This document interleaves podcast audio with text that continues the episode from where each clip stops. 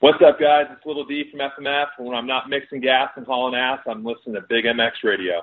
Hey guys, what's up? This is Andy Frisella here. You're listening to Big MX Radio, but when you're done with this episode, come check out the MFCEO project, the MFCEO.com. I got all your motivation. I've got everything you need to know about running your brand. Got everything you need to know about getting shit done, and we can do it together.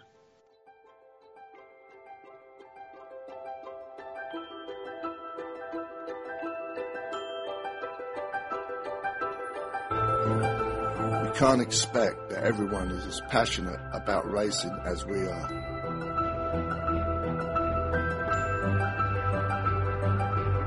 We can't expect that everyone is able to hear the silent call of the sea at 5 a.m.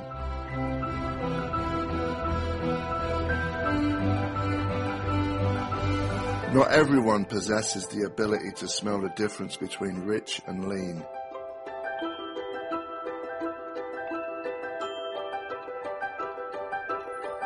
Nor the ear to differentiate the bark of two cylinders from four.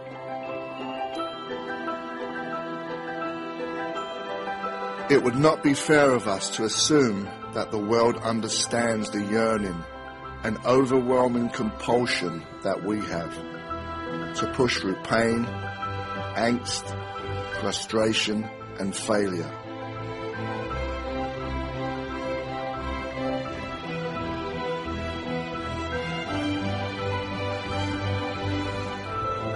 Some people might not understand the desire to test physical limits, conquer fear, or to tangle with the forces of gravity and physics. But we don't make product for them.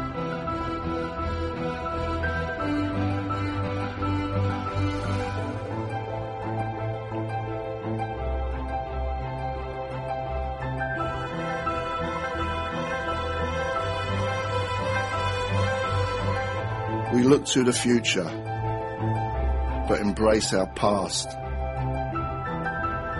We study. We analyze. We race on Sunday, so we can innovate on Monday.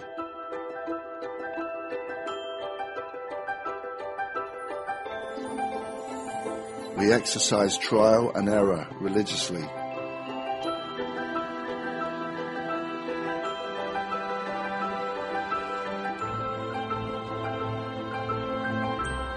through our commitment to the pursuit of perfection.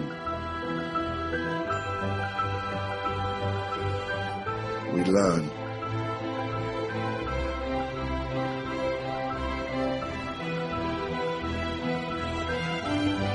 How to make products for the people that are capable of dedicating everything to sport.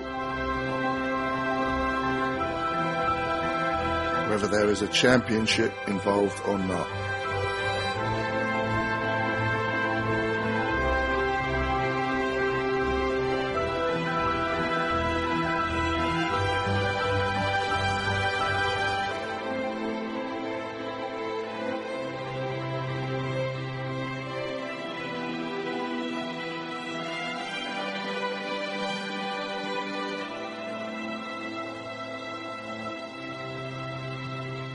Alpinestars.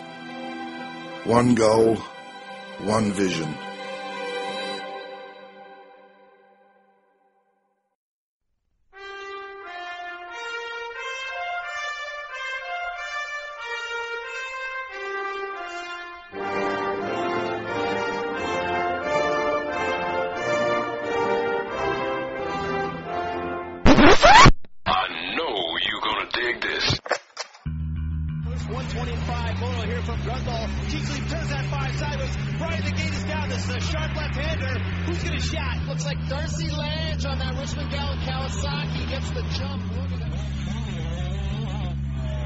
That's where it all started. Big MX Radio, brought to you by Fly Racing USA, is on the air. Fueled by passion, focused on motocross. W Wheels USA, Moto Ice Wrap, Viral Goggle Brand, and Maxima USA make it possible to bring you the news, the interviews, and the point of views inside the sport of motocross. The gate's about to drop on Big MX Radio. Hey, Big MX listeners, welcome to this episode of the Big MX Radio Podcast Show. And uh, oh man, these are awesome! I can't uh, can't wait to keep bringing these to you guys to you and uh, interviews and, and uh, reviews, introspection, uh, just giving my thoughts on the sport that I love so much, and I love to do it. Uh, on this episode, we've got none other then uh, Jeff Willoh, a lot of uh, racers uh, and fans of the sport back to the early 90s, late 90s would know that uh, he's a very talented uh, individual. Uh, had a lot of mid-level support rides and enjoyed a lot of success throughout the the mid to late 90s and even into the very early 2000s. Um, it's it was an awesome ch- time to talk to Jeff. he's still riding motorcycles now, less motocross obviously than his pro days, but uh, as always, a great, uh, great interview, and uh, I hope you guys enjoy this. If you do, in fact, enjoy this particular podcast, uh, I encourage you to message me, uh, whether it be on social media through Twitter, which is at BradGMX95, which is my Twitter, as well as my Instagram, which is Brad G- Brad Gebhart 88 at on the Instagram, and also my email is Brad Gebhart 88 at gmail.com and you guys can contact me. Tell me what you think and uh, kind of just give me some feedback as to uh, what you're looking for as far as podcasts to listen to, uh, what things you'd like covered, or because uh, uh, um, I, have gotten to the, the top point where I can uh, call up these guys and get some serious answers uh, from some of the bigger names in the sport. So, uh, um, please make re- make requests, and I'll do my best to fulfill them. And now, without further ado, here's my interview with uh, Jeff Willoh. Enjoy. With us on the line, we've got none other than Jeff Willoh. Jeff, how are you this beautiful afternoon? I'm doing great. Thanks for asking. Hey, thanks for coming on the show, man. I know this has been a request from a lot of my listeners to get Jeff Willoh on the show, on the show to uh, to talk about yesteryear, talk about right now, talk about all things in between. And uh, you're fi- you're finally on the show. We connected yesterday via uh, Instagram, and uh, here we are. Yep, here we are, and I'm glad to be on the show. And uh, yeah, let's let's do this. For sure. Now, before we spin the clocks back, let's talk about uh, uh, what what's Jeff Willoh up to lately. Uh, I see by your Instagram uh, post that uh, you still do twist the loud stick here and there. Uh, maybe not as much motocross as you did in your pro- professional days, but what's what keeps you busy nowadays? Um, well, I got two daughters. That's what uh, keeps me the most busy. But uh, there you go. You know, of course, I, I still love to ride, and uh, you know, I was uh, out spinning some laps at LACR with a few friends the other day, and uh, you know, try to get out as much as I can. Awesome. Well, uh, like, uh, what kind of bike are you on right now? Are you on uh, two-stroke, four-stroke, uh, 250, 450? What are you, what are you on? Um, well, you know, I kind of I've been racing for a company called SSR Motorsports uh, the last few years, and it's a it's a 450 that's made in China. So oh, that's really? kind of interesting. Yeah, and uh, we're racing the off-road series called uh, the Big Six, right. and uh, you know we're doing okay in that one, having a lot of fun, and uh, you know still racing. That's awesome. Uh, and obviously, uh, having turned pro back in uh, 1995, still to be uh, riding competitively at at any uh, capacity uh, is is no small task. Um, like like riding for you nowadays, as far as getting out there on a regular basis, how often are you on your motorcycle? Oh man, you know it, it could be you know three times a month, or it could be one time a month. Um, we Okay. race the the races uh, once a month, so I'm I'm uh, definitely out there racing the SSR bike, and uh, you know still doing that. And uh, I got my good friend uh, Dustin from uh, SRE Racing. He built the the bike, and and we got that thing. So it's uh, it's a pretty darn fast bike and uh, handles really good. So having a lot of fun doing that. Well, that's good to hear, and uh, I always I, I love to hear that uh, athletes after their professional career is is uh, has has gone by the wayside that uh, they still stay active in the sport, they still seem to enjoy it, and I I think that just speaks volumes to uh, not only the sport itself, but also the, your passion for it is something that you uh, you love to do as a pastime as well as a career. Oh yeah, definitely. Well, that's where it started. You know, is is, is having fun. You know, probably as a kid, I never would have imagined that I was going to uh, be able to make money or uh, race at the levels I did. You know, so it was uh it was a lot of fun, and you know, of course, I got my daughters on bikes and uh, try to get them out there every once in a while too. Awesome. It's, it's great to share that uh, passion with your children. Of course, my dad got me into racing when I was uh, a young guy, and uh, that has turned itself into a, a couple of decade long obsession, and uh, and probably way too many paychecks gone uh, where they probably uh, probably shouldn't. But uh, like they said, uh, teach your kids to love motorcycles, and they'll never have money for drugs or alcohol, right? That's what they say. Yeah, that's what they say. And and you know, it's it's so much fun, you know, just traveling and and to go into different tracks and just going, you know, half of the fun is, you know, the trip and and the memories you make during it. So Right, and, yeah. we'll get into yeah. this a little bit during uh, when we talk about your pro career. But uh, you you got the opportunity to do a ton of traveling with your professional career, going over to Europe because uh, those those off season races were like there was a whole lot more of them. There was uh, I think there was a little bit more money to be had as far as show up money and uh, like some pretty so high profile events that uh, guys like yourself could capitalize on in the in the quote unquote off season and go make some serious cash on the other side of the pond. Yeah, definitely. I, I wasn't lucky enough to do too much uh, traveling over in Europe, but I, I did make a, a few trips and, and I had a real good time. The the most fun that I had was at the fair races. You know, the money okay. races. You know, where you got you know a bunch of fast guys, but it's like you know it probably pays almost as much as winning the Supercross, and uh, you're at a little hoedown race, and and uh, those are always the the funnest for me.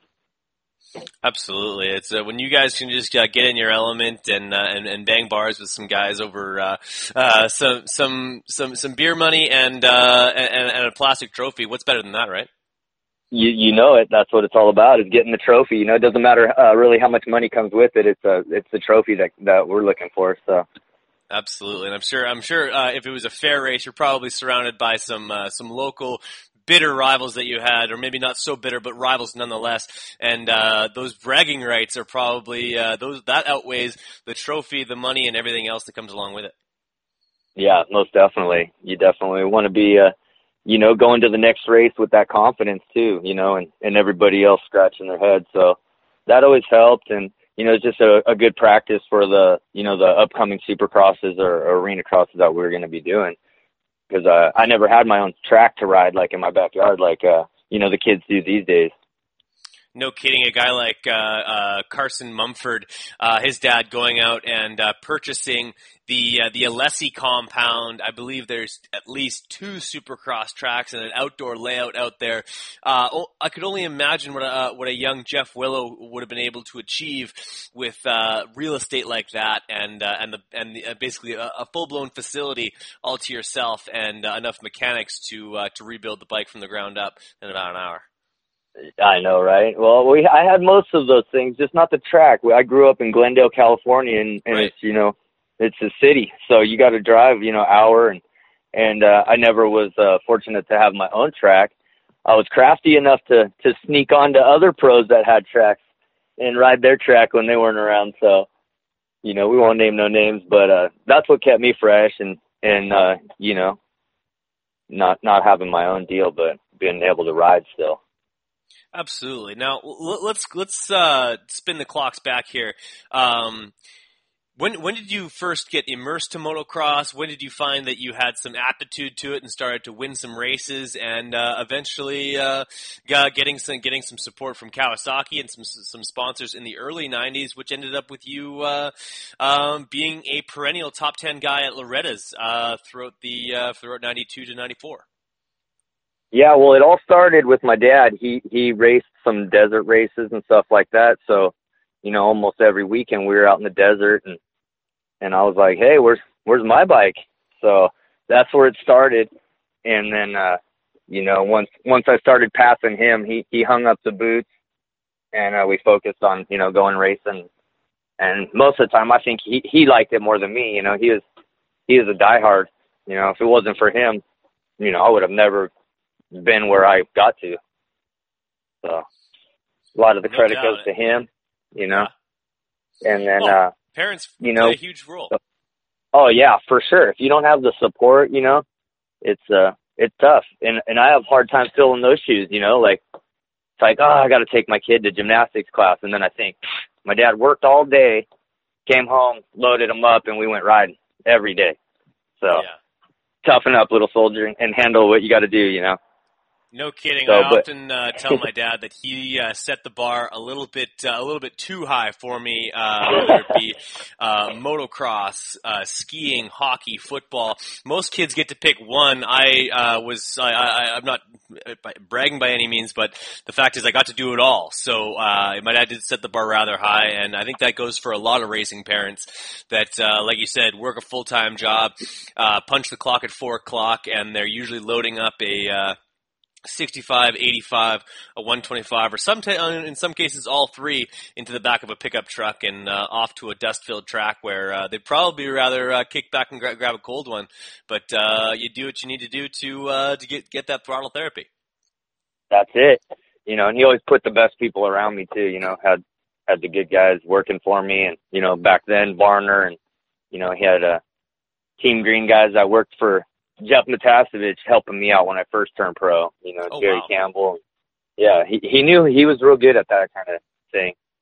You know, and and that that led to you know going racing in uh, Florida for the the Winter Olympics, which is coming up here shortly No and doubt. that's pretty much where I, you know, like realized, hey, I got kind of got the speed, and I'm maybe can turn pro and and do something with this. So I got a, I won the title in the intermediate class and in uh, '94, I believe, and then turned pro in '95 and raced my first Supercross with my dad as my mechanic here in Anaheim.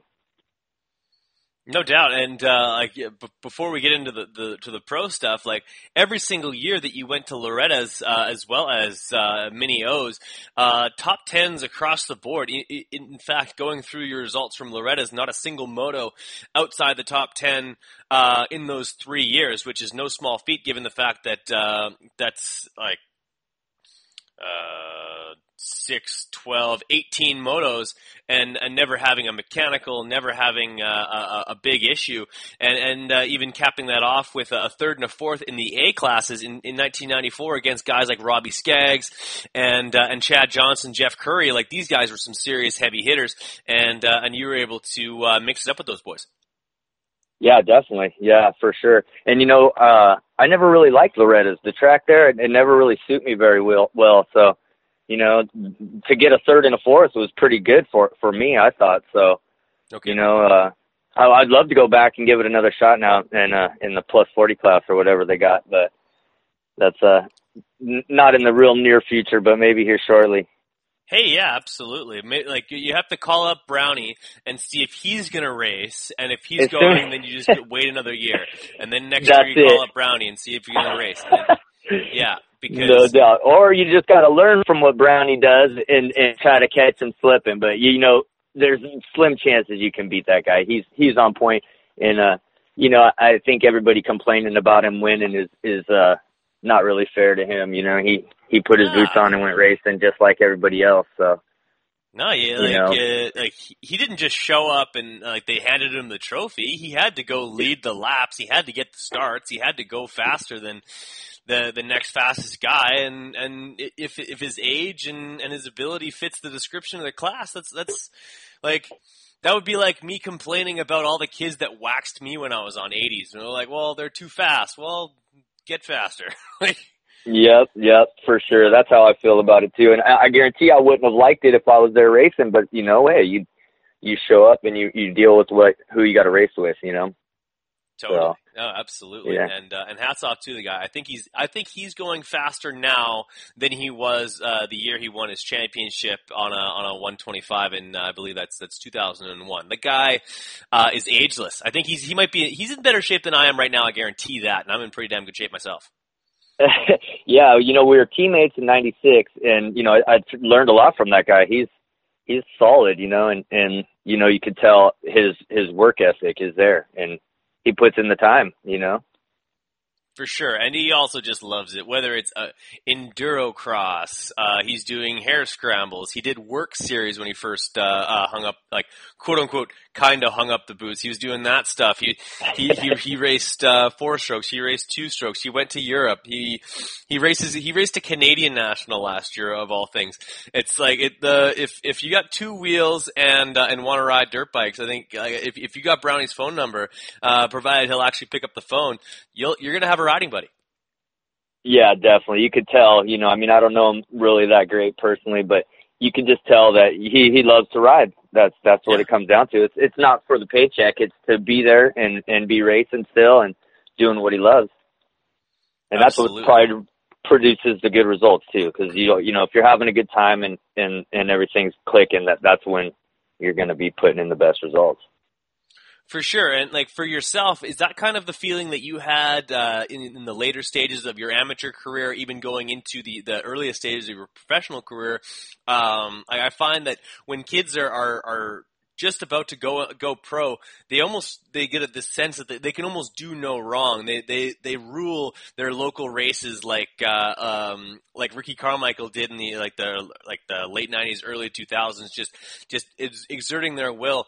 That that's got to be a, a a confidence inspiring feeling. Just knowing that, uh, especially as an amateur, when you're on the line, you look to your left, you look at your right, you got those guys covered. Well, that was part of the, my favorite part about racing too. Is kind of the intimidation part. Like I might not be the fastest guy on the line, but if I can, you know, put on a kind of scare everybody on the line, you know, and, and uh, uh, Kyle Partridge used to do it. You know, you're sitting on the line and just screaming and just acting kind of crazy and you know, or talking smack to the guy next to you, you know, and, and that kind of just gives you the confidence to like, you know, I'm going to handle business. And they're like, whoa, what, what the heck? And throws them all off of what they're doing, you know? and uh you know and then being able to capitalize on it that was, that was part of the fun part about racing for me too Definitely, and some uh, some Terry Varner built Kawasaki 85 uh, uh, motors, and probably most likely some some Lightning Quick 125s as well. Uh, were was was a, a lot of fun to pull up more than your fair share of hole shots. Am, am I correct in thinking so? oh yeah definitely especially in the two stroke days you know you had to have as much power as you could get you know so it's I gotta uh, call that guy up for a podcast. I think picking that guy's brain would just be uh, it'd take too long, but I, I I'd, I'd love every minute of it. Varner's a great guy and he's probably got a million stories to tell Oh heck yeah! That's Especially uh, working for FMF Honda that one year, and yeah, he's he's done it all. The guy's still still around, still still building horsepower. yeah he's the guy that taught my my uh, good friend from elementary school who uh was my mechanic in 98 which I talked about earlier Dustin Shanklin he's he's Right. the one that taught taught Dustin everything he knows or most of the things he knows and uh you know and now he's he's still building my bikes you know we're, we're 41 years old and and best friends still so that's kind of cool but you know How's the the he worked at FMF with Varner. right there. yeah. it's like a big family you know everybody everybody gets along pretty good to the most point So uh, the, to close out your, your amateur days, were you a full blown uh, Team Green athlete? Uh, uh, like getting getting support, getting bikes. Uh, what, what kind of level of support were you were you were, were you working with rolling into uh, your your professional debut, which was January twenty eighth, nineteen ninety five? Yeah, I I was uh, team green rider for for a few years, and I was receiving a few bikes and and some parts money to to be able to keep them running right. Nice. And then and then when I turned pro, that deal kind of went got a little smaller than it was the year before. And uh, you know, thank goodness Eric Kehoe called me and and we got signed up for the Honda Troy deal that year. Right, but the, the the the first year that you rode Kawasaki's on the on the uh, West Coast, and then a couple of nationals as well, correct? That's right. Yeah, we me and my buddy Jeremy Dubner loaded it up in a in his little S10 pickup and headed back to up to Washougal and then all the way back to New York. Some of the best times of of my racing was those times driving, you know, in the truck with with the mechanic and just having a good time. No doubt. The, the, the, some some scattered results in the, the that first year. Uh, Hangtown 17th overall, and then uh, like you'd think that a, a guy like a, a rookie st- would stay on the on the West Coast, which you certainly see a lot of nowadays. But Hangtown and then Broome-Tioga Motorsports Yep, Park let's in New York. let's go racing. You know, hey, I didn't get enough Yeah. with that one. We're going racing. If there's a race and we can get there, let's do it. You know, For sure. and it, What, that's uh, how it was was. We, we probably spent then? way more money. We we spent way more money than than we actually made. You know, but it was uh, you know, like I said, it was the times of my life and the stories we still talk about. So. And uh yeah, Jeremy Dubner actually, you know, he was a good friend of mine and was being was my mechanic at the time. And uh he offered let's let's load him up in my my S10. I'll buy a carpet kit and uh, a camper and we'll, we'll sleep in there and we'll do this. And uh that's what we did. And you know, you you think about it now, man, that was rough, but it was, you know, I wouldn't have traded it for anything. It was it was great. No, memories to last a lifetime on that end, and uh, honestly, probably some lessons learned because uh, life on the road, you gotta uh, grow up quick, um, making decisions on where you're gonna eat. When you like you're, you're you can't just uh, quickly, uh, hey dad, uh, like wire me some money uh, over the internet quickly. Like that's not an option out there. Uh, you, you really had to be smart about things too. Yeah, definitely. And I wasn't all that smart at times. The first time uh, they let me go to the races by myself, I got ended up getting a tattoo and Nice. all kinds of all kinds of good stuff that we probably shouldn't be talking about. But you know, It's but that's, how you that's learn. all part you know? of it now, man. Yeah, you know, Ron Heben and those guys were, you know, had to have a little talk. Yeah, that's not that's not what we do at the races. Oh, okay. we do that I, after I, I the thought races. it was fun. Yeah, right. Yeah, good times. No kidding. So Eric Kehoe uh, gives you a phone call, and uh, it's Honda of Troy. Which, for those who don't know, 1996 Honda of Troy, an absolutely phenomenal team. Um, like you, you guys had, uh, it's uh, Larry, Larry Ward, if I'm not mistaken. I think, Yep. Yep. as well Larry as uh, uh, Todd DeHoop in one of his No, final no. years as a full. No. No, you think he was the year before me? We had Oh, uh, okay. Mike Craig, Yeah. um, Brian Swink, Brian. Smith, and yeah. um, yeah, Brian Swink, and then also uh, Mike Brown, and then Mike also Brown, Casey okay. Lytle. Casey Lytle as well. Okay, yeah. Well, that, that, a, a ton of great riders on that particular team. Uh, you're riding on the West. Uh, ninth place in the first race of the year. Uh, how are you feeling rolling into that particular season? Uh, the 96 Honda, a, a great bike. Still, that's still the, uh, the, the steel frame, phenomenal platform. Uh, what, what do you remember about rolling into that season?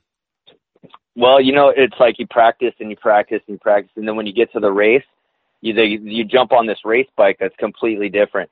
So I had a little bit of a hard time, like kind of adjusting right away, and uh, you know, the results really weren't there that we were looking for. And then and then we came into San Diego and just got real lucky, I guess, and uh, everything clicked the week prior, and uh, you know, just uh, it uh, couldn't have been any better, I guess. No kidding. You know, it's funny that most guys, uh, you, you know, uh, Jeff, most guys go like they become a top five guy, and then they get a couple of podiums, and then they'll rattle off a win, and, they'll they'll they'll realize that they can win some races, and they'll continue doing so. Uh, you uh, your first top five position of your entire career was February tenth, nineteen ninety six, where you won in San Diego. What do you possibly remember about that particular night? Because uh, hadn't quite stepped on the podium yet, but uh, by the end of the night, you were at the top of it.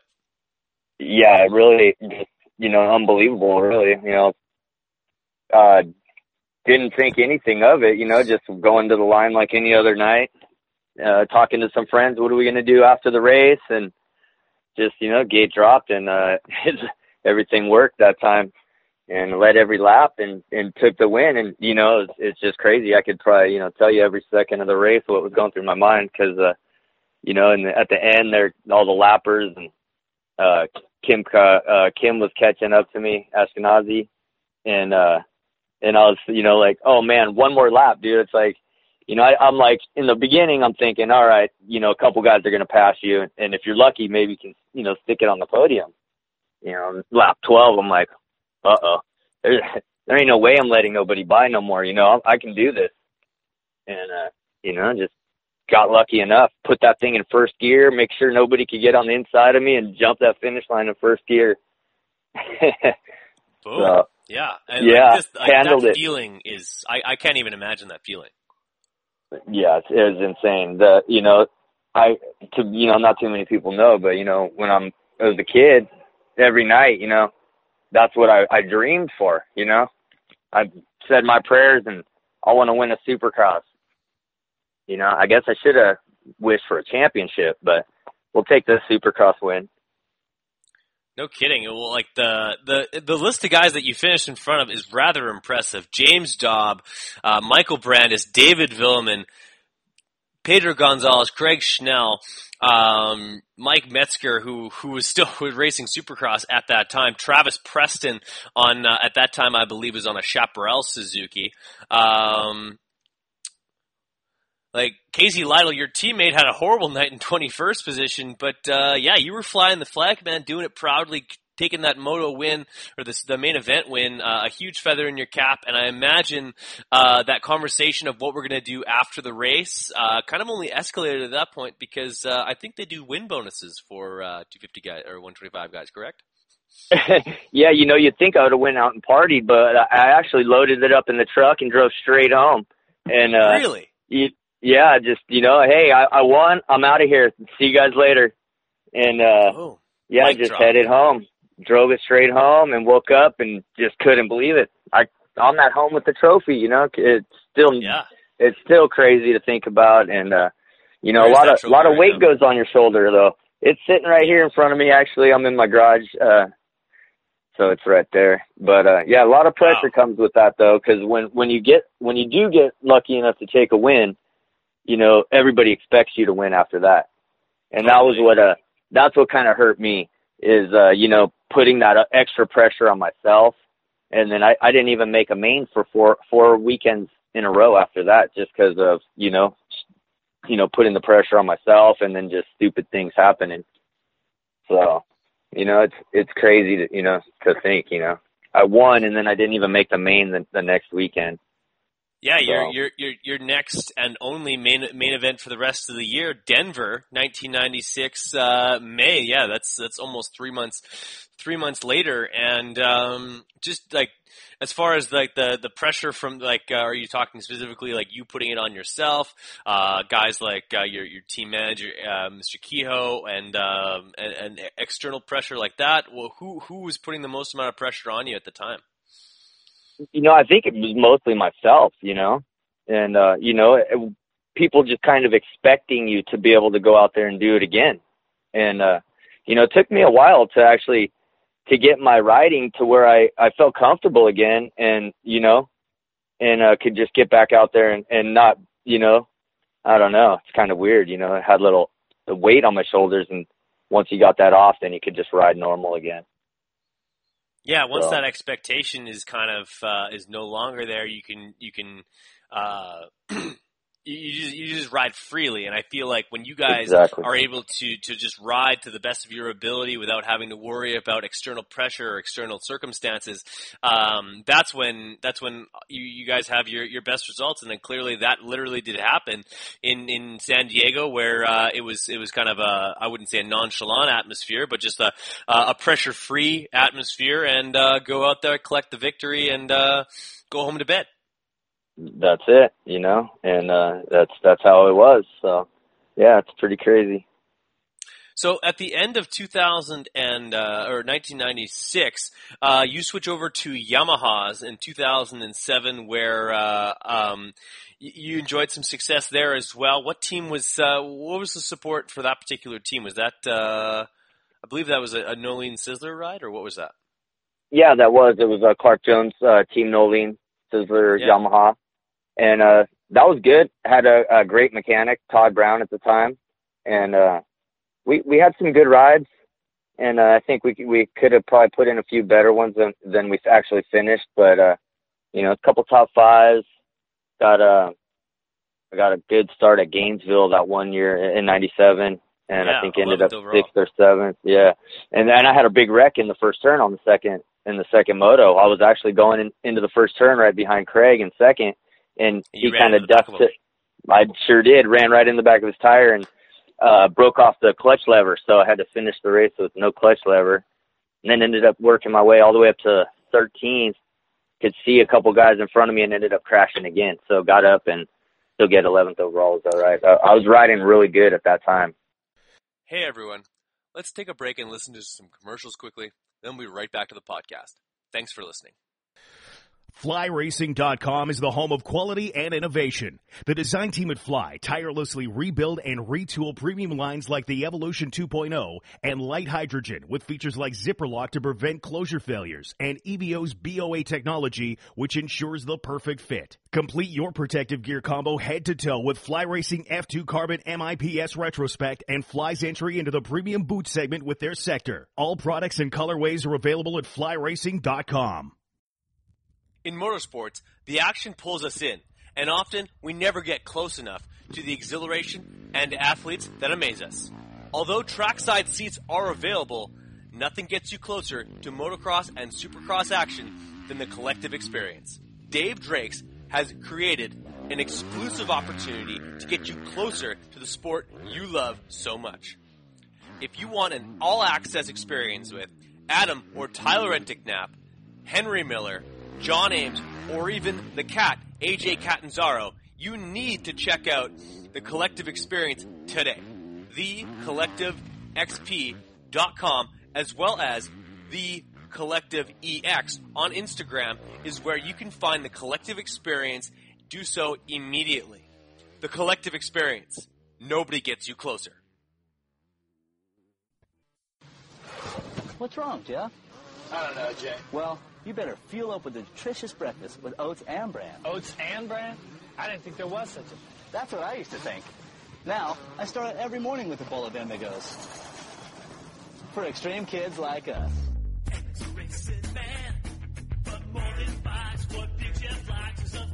Cereal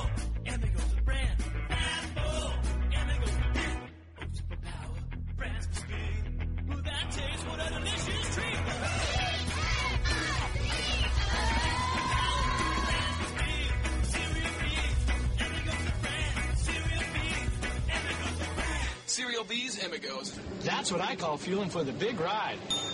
Hey, kids, start out every morning with a fat bowl.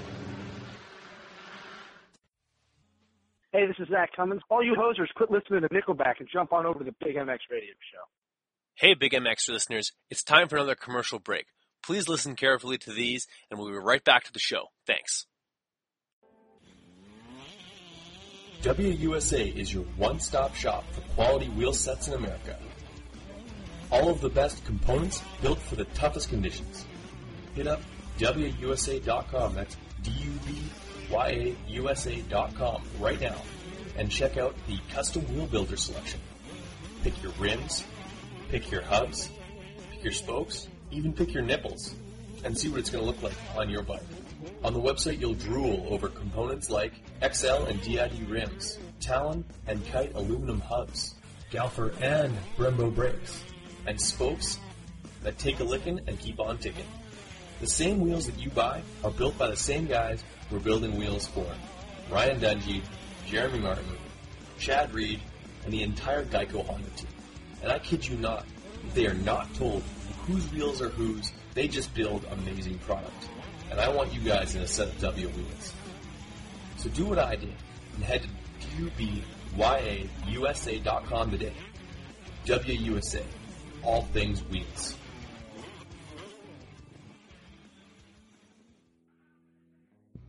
Hey, Big MX fans. Thanks for listening to this podcast and hope you're enjoying them.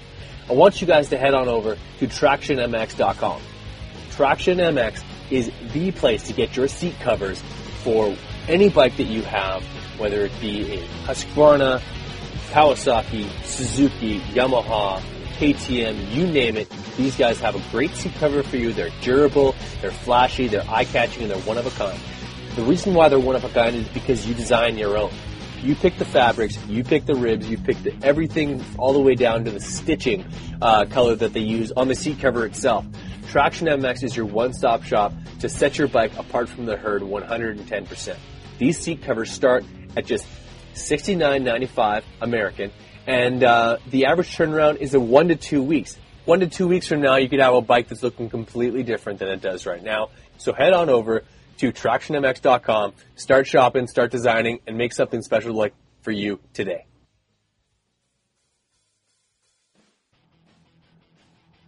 Going viral with Viral Brand. Viral Brand is setting its sights on being one of the leading brands in the extreme sports market, from supercross to snowcross and snowboarding, and everything in between.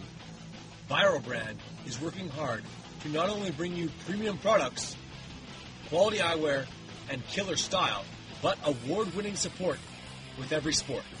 Head on over to theviralbrand.com and get tinted lenses, clear lenses, 10 pack of tear-offs, and goggle bag for only $59.99. Viral brand products are available in the US, Canada, and Australia, and used exclusively by the Barn Pros Racing MX Home Depot Yamaha team for the 2017 season. Go viral with the Viral brand.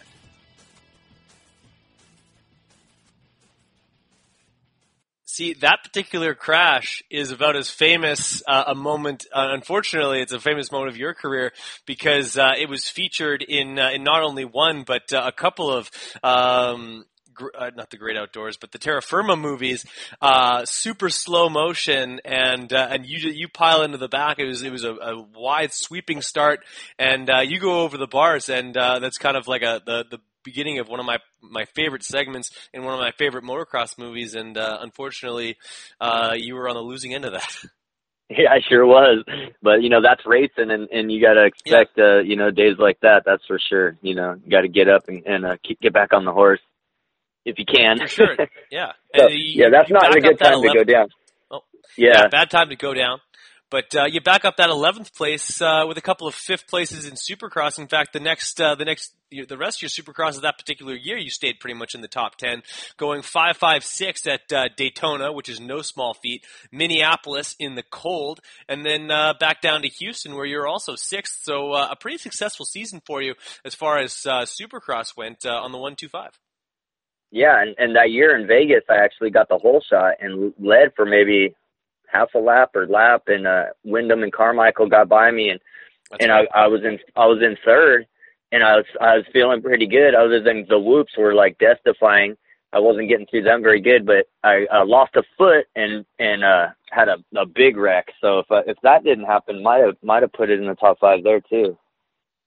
No doubt, man. We, like, uh, w- what was so special about that '97 Honda or ya- Yamaha rather? Uh, we know they were good bikes. A lot of guys were able to uh, capture wins on them. Uh, Windham being one of them. He's, I think he wrapped up a championship on the uh, on the East Coast that or the West Coast that particular year. Um, like, uh, wh- what was so special about that particular bike and just your connection with it, and some testing that you were able to do uh, with uh, with Mr. Brown uh, spinning the wrenches for you?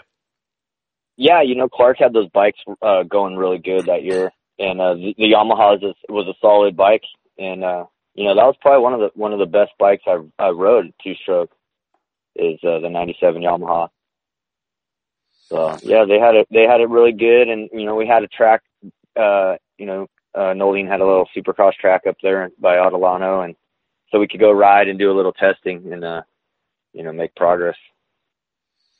So, uh, was testing a uh, a strength for you, or was it uh, something that you, you had to work at? Because I know there's a lot of guys that have some success as an amateur. They uh, early in their career they have a hard time shaking down bikes. But uh, was was testing and, and kind of shaking down a bike uh, something that was kind of a, a strength for you, or was it a weakness? Well, you know, it kind of started out as a weakness. I, I went to a, one of my first pro races up with Jim Hawley and, and had a leaky fork seal.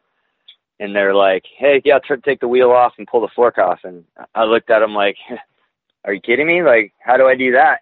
you know? And, uh, so from then, then on, you know, I, fe- I needed to learn how to work on the bike and you need to, you know, know to be able to tell them how it's, it's handling and all that stuff when when I was racing pro, I wasn't really that good at it and didn't didn't really like to go testing. You know, I didn't feel like we were getting that that you don't get results like you expect. Know, you don't make huge. You got to. It takes baby steps. It takes a long time. But uh after that, I ro- I test rode for Honda for eight years, and you know we did a lot of durability testing and and all that stuff. And you you kind of learn, you know, while you're riding to to think about those things because when you're just trying to pin it, you really don't think, oh, you know, I need to do this and do that. You got to kind of slow yourself down and, and think about what you're doing and what the bike's doing. Yeah, absolutely. Like, I, I myself, uh, I'm I'm not a gifted tester. I don't always know what's going on with my motorcycle. I know that the throttle is usually not on, on enough on on, on occasion, but uh, and I'm not nearly hard enough on the front brake. But uh, um, as far as uh, getting better at working on bikes and, and doing testing, um, like is, what what would you say is the is the, the the hardest thing to try and start to feel out there on the track and, and just starting to understand what your motorcycle is doing underneath you?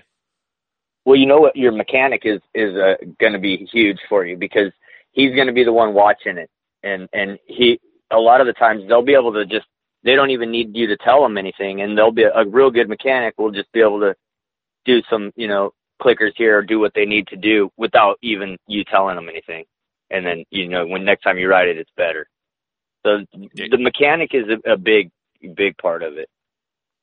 Well, that's awesome. Good to good to know that you had some some guys there that knew what to do with spinning the wrenches. Um, one of the things that kind of sticks out to me as far as your career is that you found yourself on a different brand of motorcycle each year of your first four years uh, as a professional.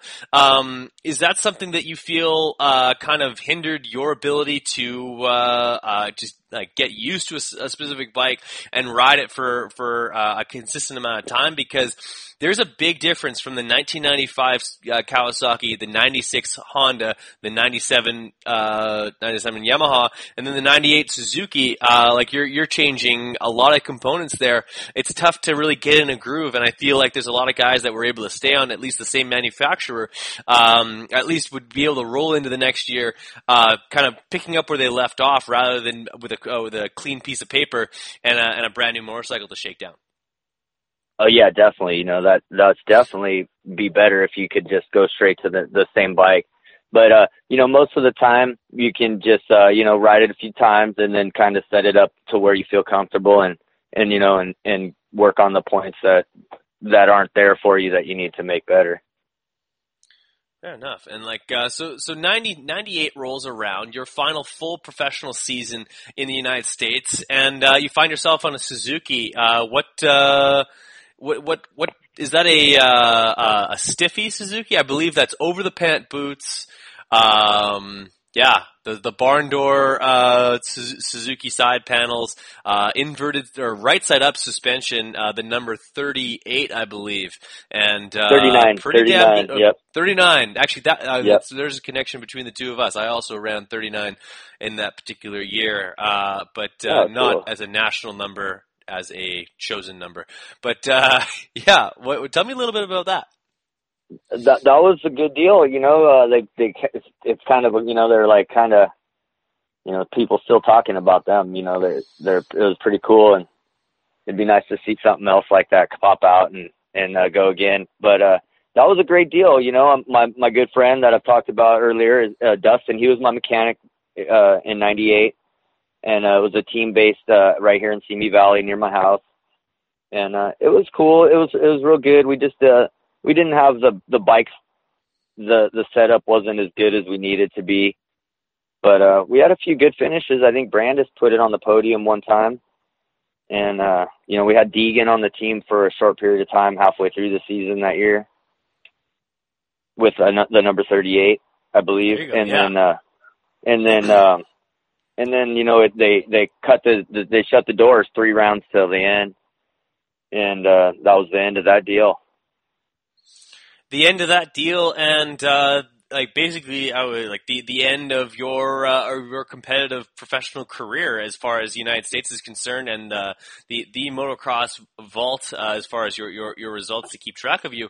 Um, what uh, what what spelt the end of uh, of consistently going to the races because uh, being a, being a, a perennial uh, main event guy, having some decent finishes, like was it was it injuries? Was it off off bike distractions? What what kind of pulled you away?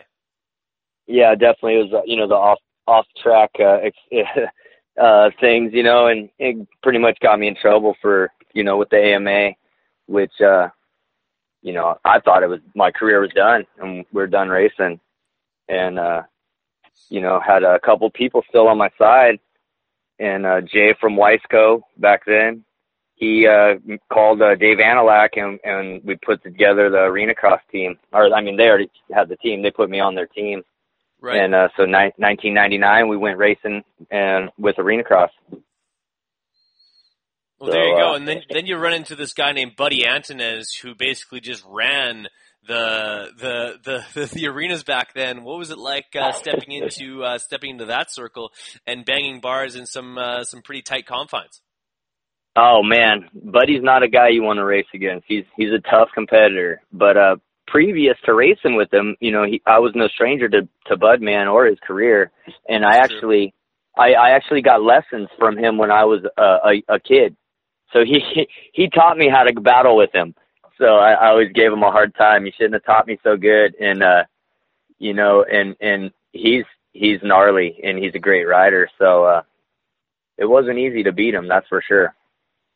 Well, that, and that was the golden era of arena cross. I feel like it was the right sport for the right time period uh, of when people were really excited about uh, motocross and, and supercross and arena cross.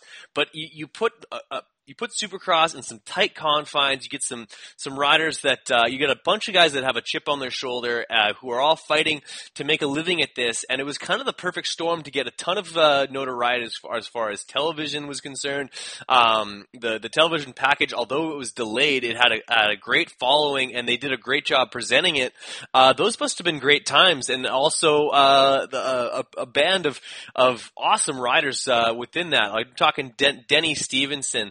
Uh, Pedro Gonzalez was in there all the time. Rusty Holland, Brad Hagseth, Jeff Northrup, all those guys uh, riding in Jeremy and around Buell. that particular time. Yeah. Yeah, yeah, there was a lot. Brian Swink came in for a little That's while. right. Uh, Damon Bradshaw, and uh, you know there was there was a ton of fast guys and uh, a lot of a lot of real good friends.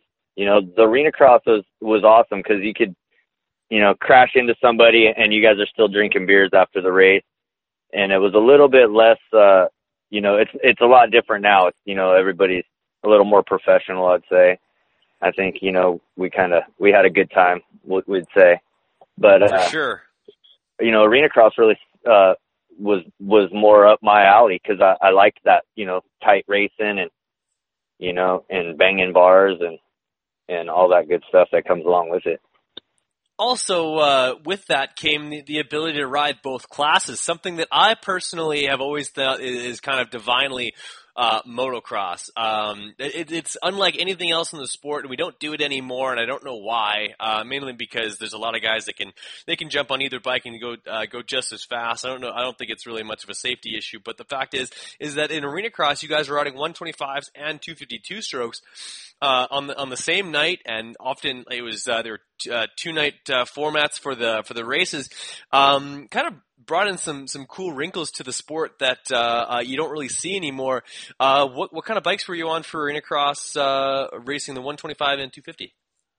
I was riding for the Tough Honda team, so we were on Okay. the 125 and the 250, and you know I, the 125 was just an awesome bike, and and indoors that 252 stroke was a beast. But uh, you know you'd think everybody tries to make their bike as fast as they can, and and for that that year, those years when we were riding 252 strokes, we'd be trying to put stock pipes on them, you know, try to try to tame them down just because it's so much of a bike and it's a it's like a light switch, you know, 252 strokes. Just it's it's there, and then it's all there, you know.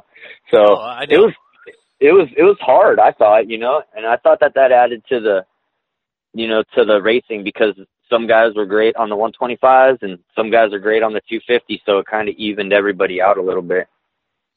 For sure, yeah. There's guys that have different skill sets. Different, they, they, the one bike kind of uh, plays into their hands a little better than the other one does, and and also at that time, uh, like especially the Suzuki's or even the Kawasaki's, the like either the 125 was a, a lot better handling bike than the 250, or other way around. Like there, uh, you had some almost kind of uh, some extra wrinkles to the series that you don't quite have anymore. But uh, I always thought that it was pretty cool.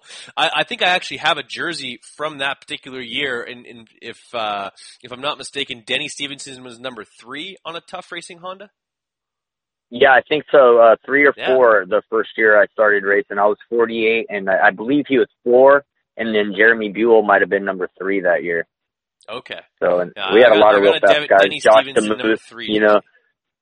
there's all kinds of fast guys that that came and and I went. You know, Chad Johnson, he was a great arena cross rider.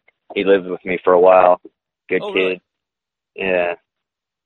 So yeah, really good times. And and to be honest, I never really made money racing supercross and motocross until I raced arena cross and and then you know actually made some money and was able to buy buy my house in in Riverside at the time.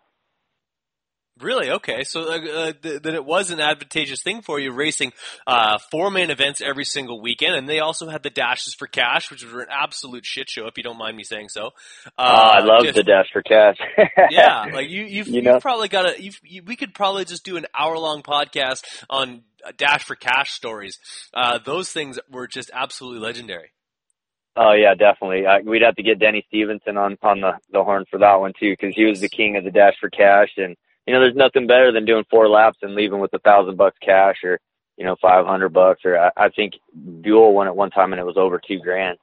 So, and then to you know get, still get your checks and everything else. I, I that was awesome, and I wish they still did that. You know, I think it made it more more interesting for the fans and and then the jump contest was also good. You could make take home a thousand bucks just uh, if you won both nights on the jump contest.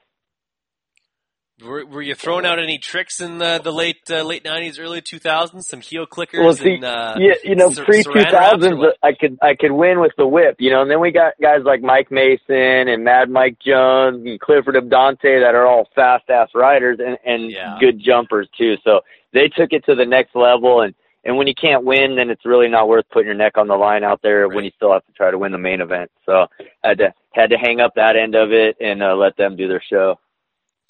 Well, that's actually uh, I always find it's funny how uh, that's actually how Carey Hart got his start in Supercross because, or not Super in freestyle, is that uh, Kenny Watson says like, "Hey, just go." Go jump the do do the jump contest, and I think either he won that particular one or did well in it, and uh, and that kind of kickstarted a uh, a pretty epic um, career going forward. Uh, as for, for for a guy like Carey, Uh, I'm sure you probably uh, uh, bang bars with that guy at, at some point in your career because I think you guys are both around the same age. Yeah, Carey Carey was racing the same time as I was. He's you know back then he was in a little white van, and uh, you know pretty much you know doing the same thing. The love for motocross, you know, traveling the country and you know riding your dirt bike. Fair enough. What in all of your travels, riding different areas of United States, where would you say was the uh, uh, the the best hidden gem practice track that you found, like kind of out in the middle of nowhere, or you heard about a track and went and found it and it was awesome? And then inversely, when were you told that like yo you got to come to this track, it's awesome, and it turned out to be uh, somebody's backyard with a couple of uh, mounds of dirt? yeah, you know, there's always that one, but you know, the probably the the the, the gem in the hills was the the factory Honda test track in Simi Valley, way back, and uh, you, you could you know you'd get chased out of there with a guy on a little bike with a shotgun if if if it wasn't a good day, but if if you didn't see that guy, then you'd got to ride the gnarliest supercross track you've ever been to, and Really? you know, it was pretty much death defying just to roll through the whoops. I don't think you could even do it, you know, and, and, uh, that was one of the funnest places I ever rode and, you know, and, uh, I, I, from what I know, I heard, you know, like a lot of the, the big name guys, that's where they trained back in, in, uh, probably the early nineties, I, I'd assume. Yeah. Maybe mid nineties. Proving ground for uh, for Jeremy McGrath uh, to, to to then go forward and uh, and capture 72 uh, Supercross wins. Um, when you were on a Yamaha back in uh, in '97, uh, I guess for that particular year he was on Suzuki's. But um, were you guys? Did you guys have the ability to ride the the, the Yamaha Supercross track, or was that? Or where did you guys do the most amount of training on some of the teams that you're on, like like Yamaha Tro- or Honda Troy or the Noleen Yamaha team? Yeah, for Honda Troy, we're, we, uh, we had to drive to Corona and we got, we were lucky enough to ride the Honda test track. So that was pretty awesome when we could do that. And then for Noleen, uh, we had our own track out there, uh, at, uh, I think it was called Sunrise back in the day over there, you know, in Adelanto. So we had that one, which wasn't the best track, but you know, when you can go out there and ride anytime you want, that's, that's always good. Sure, and uh, so over your your whole career, I'm sure you had a, a ton of great sponsors, a couple of not so great sponsors. We won't talk about them mainly because that's a bygone era, but uh, it is good to uh, to point out the ones that uh, went over and above the call of duty to uh, to when you added value, they uh, they reciprocated by by supporting you, and maybe still do to this day. Who are some of those sponsors that really helped you out throughout your career, and and maybe even some that you still have now? Yeah, you know Jim O'Neill is a is is a big supporter. He he's he f- tracked me down when I was a little kid and told my dad I look like a Christmas tree and we need to get him suited up. And ever since then, I've uh, you know, if I didn't have a contract with a team, I'd go back to O'Neill and, and Jim would take care of me. He's great. And then I got a uh, 6D helmets helps us out and uh, the SSR Motorsports company. They're awesome. And, you know, I wouldn't be racing right now if it wasn't for them and uh, you know, trying to get this bike out and let everybody know about it. And then got my good friend Dustin at SRE Racing. You know, he's always keeping the bikes working right for me till this day. So uh thanks to him. We got Maxxis Tires, still helps me out a little bit. And uh, you know, Rich Taylor over at X Brand Goggles. Yeah. And Rich sure a couple other ones. I got Moto Moto Triple X, my good buddy over at uh Jordan at Moto Triple X still helps us out, so that's cool. Yeah, I had Jordan on the show actually. Believe it or not, I had a phone call between uh, Colin Morrison, Bo Manley, Jordan Burns, and um, and Kenny Watson. It's almost unlistenable because they're always they're all talking over each other. But it was also '90s motocross gold because uh, uh, some stories came out that uh, maybe probably shouldn't have, but it's all for the better anyway. That's too funny. Yeah, that's a great group of guys right there. That's for sure. Some some legends and uh, some diehards. So uh, before before I let you go, my friend, a few short questions. Uh, if you could have back one of your race bikes, whether it be uh, to still ride it on a regular or on a quasi regular basis, take it out every once in a while, or even just to shine it up and have it over top of your mantle, looking way too sweet. What uh, what, what, which one of your bikes that you had as a professional would you uh, would you want to have, or maybe you still do have? Uh, you know what? It, it's uh, it's funny. I I got the graphics for it. I just need the bike to put them on now. Is and I've been looking, uh, trying to find the the right one for the right price. Is a '96 uh, Honda 125 to to make it look like it did, and uh, put the number 73. Uh, I still got all the the numbers and graphics for it, so that would be cool to do, and you know, not just set it on the mantle, but actually go ride it. Yeah. Oh, that's that's, that's still be a plan. great bike. That's a awesome platform. Those things were fast. Um, they uh, like they, they handled really well. They were sh- like it was a it was a kind of a short wheelbase bike, so it turned you could turn down in the middle of berms really easily on that thing. That's a great bike. I think if if you do get that thing, it would be a shame not to ride it. Yeah, definitely. No, I, I'm looking right now, and uh, as soon as I get one, uh, we're gonna be at the track ripping it up. Awesome, man. And uh, as far as like the gear that you rode, uh, that you like, w- when did you find the year that you like? Yeah, my gear looks amazing every single weekend, uh, excluding the over the boot stiffy stuff because I won't accept that as an answer. you know, the the probably the coolest gear was the, was also the Honda Troy Blue, the Sinisalo uh, blue gear. Yeah. That was cool because we only got to run it every once in a while, and uh, the graphics as well was just you know a cool look could you could you still fit into that gear if you if you had a fresh set now, or or would you be uh, have to let those pants out a little bit? No, I'm pretty skinny, so I'm sure I could just fit just fine. But it always seems like the, the jerseys, you know, they get smaller. You know, I haven't grown that much, but it's uh, the they they get smaller. So I don't yeah, know if maybe a little bit tight. That's but, awesome, yeah. man. Well, uh, it, has been a pleasure to have you on the show. It's great to talk to you, um, and, and, just just pick your brain about uh, your career and uh, where can people uh, follow you, uh, whether it be on Instagram or kind of follow what you're doing now. And if if someone did call you up for riding school or something like that, would you be would you be interested in something like that, or um, what's the story on that side? Yeah, so for sure. I, I help kids out every once in a while. Um, I don't do a ton of lessons, but yeah, if somebody calls and wants some help, I, I definitely try to help them out. And uh, you can find me on Facebook or Instagram, both of those, and uh, you know, get a hold of me. Perfect, man. Well, uh, it, it's it's been a huge pleasure to have you on this show, and uh, we'll definitely call you up again sometime to uh, not only do some uh, some bench racing of uh, yesteryear, but maybe to call you up because I have a feeling you probably uh, flip it on over to uh, uh, Fox uh, Fox Sports One and watch a Supercross every once in a while. Yeah. Oh yeah, definitely big fan for sure. Awesome, man. Well, Give me a call I'm anytime too, and I appreciate it. Awesome. Yeah. Well, uh, I do appreciate that, and I'll be down in California for uh, the first six rounds of uh, of, of Supercross. So uh, we'll we'll have to uh, uh, meet up sometime and, uh, and and reminisce a little bit more. That sounds great. Anytime.